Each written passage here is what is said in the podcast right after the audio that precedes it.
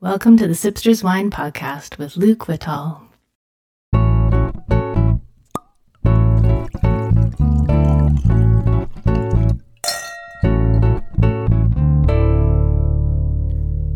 Hello, everybody. Welcome to the Sipsters Wine Podcast. My name is Luke Whittall. This is a slightly different podcast.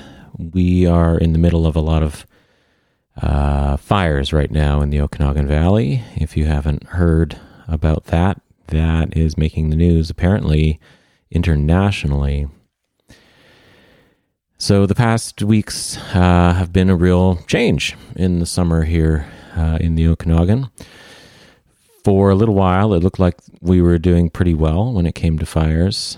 Um, there was occasionally smoke from farther away fires, fires that were not necessarily close to the Okanagan, but nothing imminently threatening and destructive like there is right now, happening right now.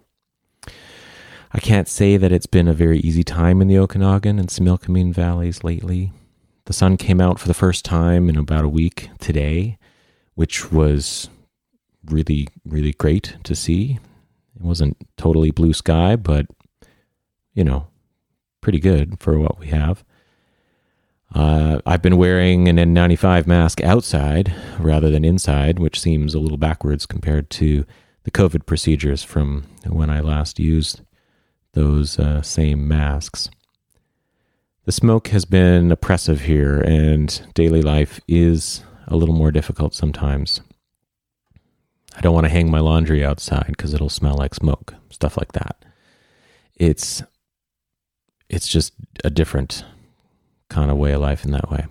Of course, all that pales in comparison to the horrors that I've been really hearing about every day on the news and listening to on the radio every day.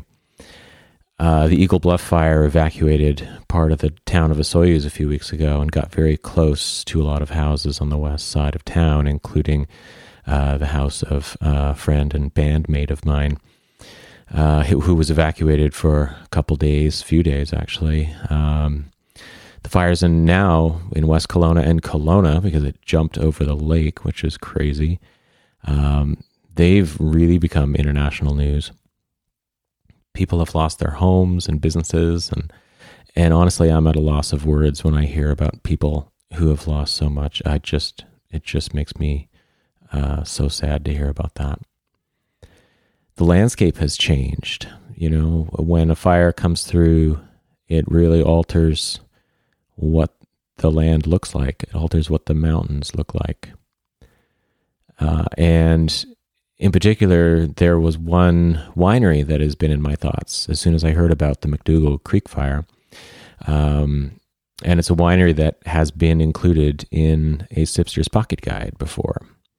Uh, the Niche Wine Company, which is at the top of Bartley Road, appears within that little line on the map on the BC Wildfire Service website that shows the border of where the fire is actually burning. And having been there a few times, I know where that is, and I was really kind of following that really intently, just hoping that they they would be okay with their winery there. They didn't really say very much in uh, over that time, of course, there wasn't really much to say, uh, but they did send out an email uh, this morning and posted on social media that they are okay, uh, which basically they they quote here. They say, although there is still no official word, it sounds like the winery building and the vineyard are still standing. Uh, end quote. In an article posted on JancisRobinson.com, owner Joanna Schlosser uh, saw trees candling at the edges of their vineyard and noted uh, that their equipment shed is now gone. She was using uh, security cameras, you know, remotely to see all this stuff. Um, I really want to mention that uh, CBC Radio in Kelowna has been doing a stellar job of keeping people informed. Chris Walker and his team at Daybreak South in the mornings have really been in it all of the time that I've been able to listen. Uh, he seems to be on the air uh, or on the weekend. He seemed to be on the air for most uh, most of the end of the last week, and on the weekend too. It, he was kind of the point person for CBC News in Kelowna, and uh, and that's that's what radio is supposed to do. And honestly, I hope they win an award for radio reporting because um, they were doing a fantastic job and are doing a fantastic job about that. It's important to keep people informed and uh, in an accurate way that sometimes maybe doesn't happen on social media quite the same way anymore. The real heroes, of course, are the firefighters. And some of them are municipal, like professional firefighters. Uh, some work for the BC Wildfire Service, and some are volunteer. We also have been getting um, uh, international, like people coming from other jurisdictions, provinces, other countries to come and help as well. I heard the other day that they had over 500 firefighters at their disposal in uh, West Kelowna, uh, which is uh, an amazing. I mean, I've never seen, I've never even heard of that many in one place before like that. Um, all of them are heroes, of course, and uh, and I'm sure that all of them are also really tired right now. Uh, if you haven't thanked uh, a firefighter, you know, lately, or you know, dropped off a, a, note of, of encouragement or support or posted something on social media about it, um, do it soon. I think that's really important. As I record this, uh, it is not over. We are still in it. And any change in the weather, like any sort of, you know, reversal of the wind or, you know, an increase in the in the wind or, or temperature can really alter what's going to happen the wind shifted today uh, and was coming from the south, which is going to be a little different, I think. That's going to blow the smoke around a little, which is probably why we saw a little bit of sunshine today. The nights are cool and the winds are lighter, uh, so apparently they can make some headway, which is uh, in the you know in fighting these fires. We were supposed to get some rain today, and I heard that some places actually did, uh, although I think it was it was uh, kind of sporadic through the through the valley. When I first drafted a script for this, um, I kind of defaulted to talking about the history of some of the fires that have happened here. There have been some really big fires in the Okanagan. This is not new to us in any way. It's been 20 years since the Okanagan Mountain Park fire tore through the southern reaches of Kelowna, uh, burning down St. Hubertus and Oak Bay's winery and uh, ruining a lot of vineyards. I also started to talk about smoke taint in wine and all that stuff. I know that's going to be a big part of the conversation in over the next year, but I didn't really feel like this was the time to uh, to talk about that right now. It's it's just too early. Um, we really can't tell if there's going to be smoke taint really at this point. Um, and right now, it's just too close. You know, we're we're not out of the woods yet. It's just not time. What it is time for, though, is to be thankful. Thankful to the teams of firefighters working on the front lines, uh, battling against walls of flames. Now that's calmed down a little bit now when the wind, you know, when the wind dies down. But, um, you know, those images when they get to rank six and there's like fireballs, that's that's you know some crazy stuff. The wildfire service posted a fire tornado they have a video of a fire tornado, apparently.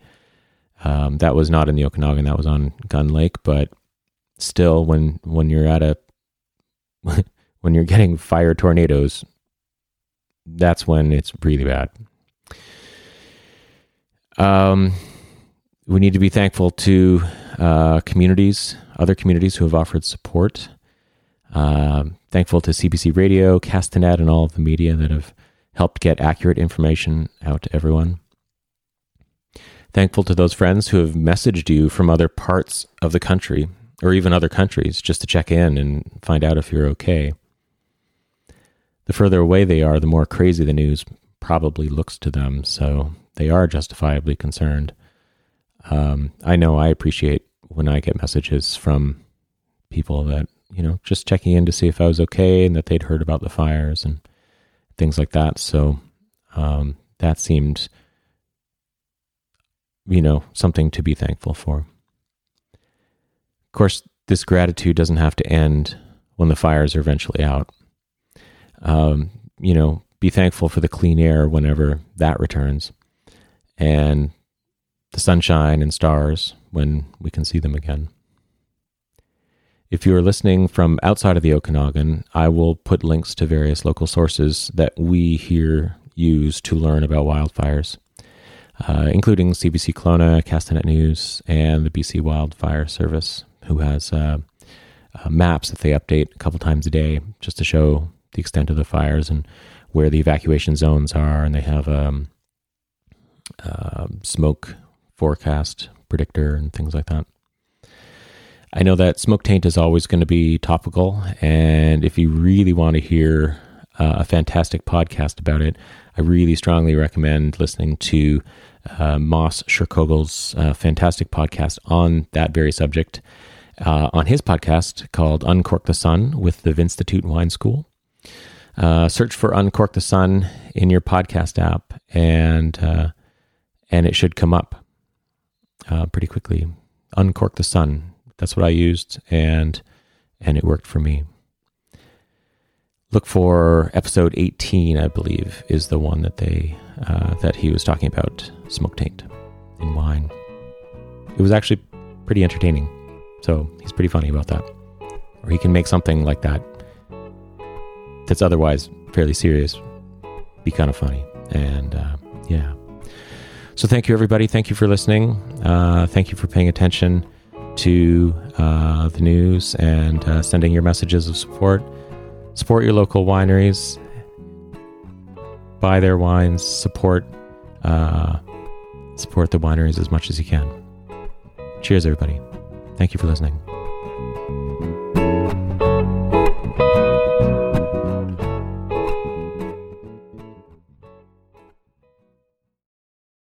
Thank you for listening to the Sipsters Wine Podcast. Go to Sipsters online at sipsterswinepodcast.ca.